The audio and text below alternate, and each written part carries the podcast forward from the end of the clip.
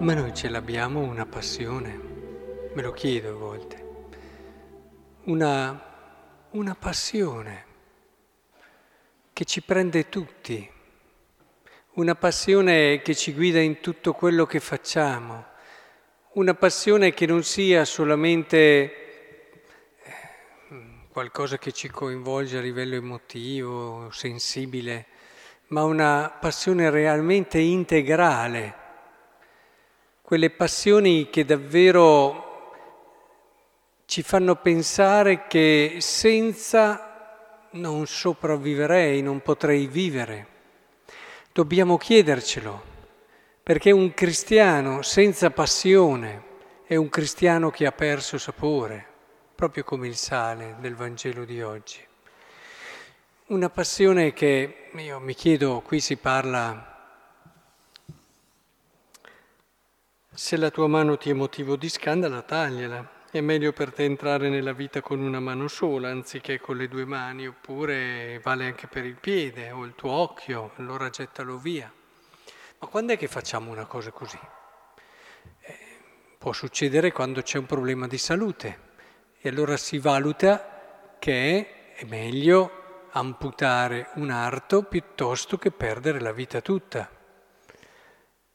Perché davvero la vita vale più di ogni altra cosa e anche se a malincuore eh, di solito si concede questa amputazione. E questo è quello che dobbiamo capire. Se noi abbiamo davvero quella passione integrale verso qualcosa, qualcuno, allora anche le rinunce più gravose, eh, vengono comprese alla luce del fatto che noi non possiamo farne a meno, non possiamo farne a meno, perché è diventata la nostra vita. La passione è quella. Quando vedete uno che ha una passione forte, vedi che è la sua vita. Tanto che a volte lo guardi dici, eh, questo qui tutta la vita viene ripensata, riorganizzata, tanto che non lo riusciresti più ad immaginare senza questa passione, non sarebbe più lui. È, è importante che comprendiamo questo perché quello che ci viene detto qui non è un discorso così poco attento, sensibile, un po' stile macellaio che bisogna andare, ma ci vuole proprio aiutare a capire che se, ne, infatti non a caso alla fine di questo brano si dice se un cristiano perde sapore, eh?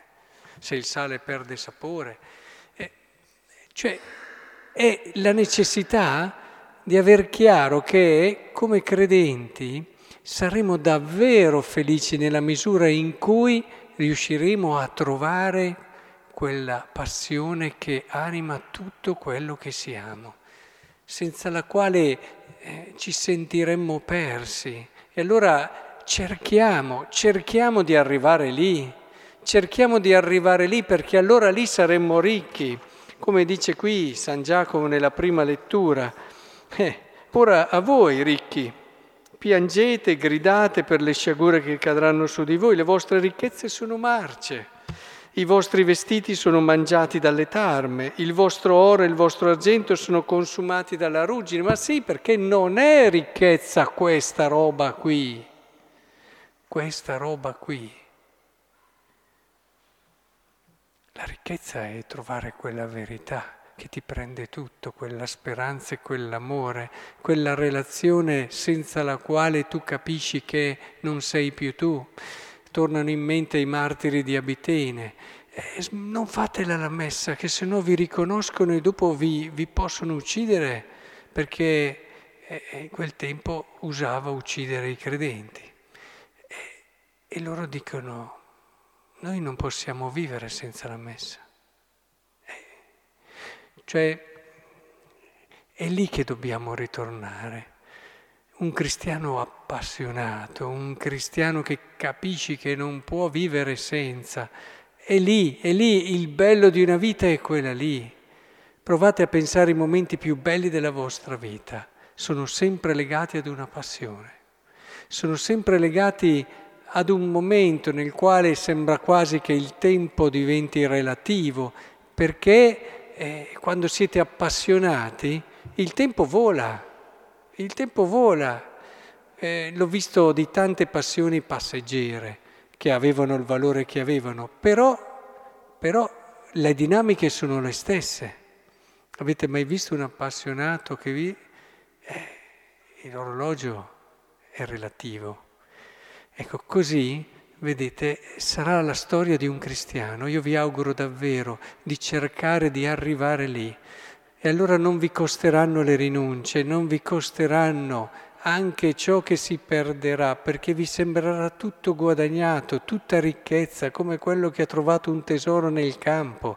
E allora sì, che giorno dopo giorno entrerete sempre di più in questo e sarete credibili alla gente. Vi, vi riconosceranno senza che voi dobbiate parlare o fare chissà che cosa, la gente vi riconoscerà. E voglio sottolineare un tratto però, eh, non vuol dire, perché si potrebbe c- confondere, questo essere appassionati a esserci tutti ad essere fanatici. Eh? Perché il fanatico a volte può essere confuso con quello che sto dicendo adesso, ma ha dei tratti totalmente diversi, che sono la libertà, la, la, anche proprio l'equilibrio e la libertà il rispetto, diciamo, con cui vive quello che è questa sua passione. Il fanatico non vede mai solo la sua strada come l'unica possibile per tutti, ma vede come la sua strada. E se diventa davvero possibile per un altro, l'avrà con dei tratti suoi. Eh, l'appassionato maturo riesce sempre a considerare anche il diverso e a rispettarlo. L'appassionato maturo eh, non ti forza mai, non ti forza mai. È importante questo perché non sempre è così chiaro a tutti, eppure è molto diverso. Vi auguro allora questo vi auguro davvero di mantenere un cuore sereno, un cuore libero, un cuore che non giudica, ecco un altro carattere di chi è appassionato veramente rispetto a chi è fanatico. E un cuore di questo tipo, arrivare davvero lì, ma abbiamo solo una vita per arrivarci, quindi non perdiamo tempo. Arriviamo, allora vedrete che tutto diventerà relativo al vostro amore, a colui che avete trovato, alla passione che abbraccia, avvolge, trascina e guida la vostra vita.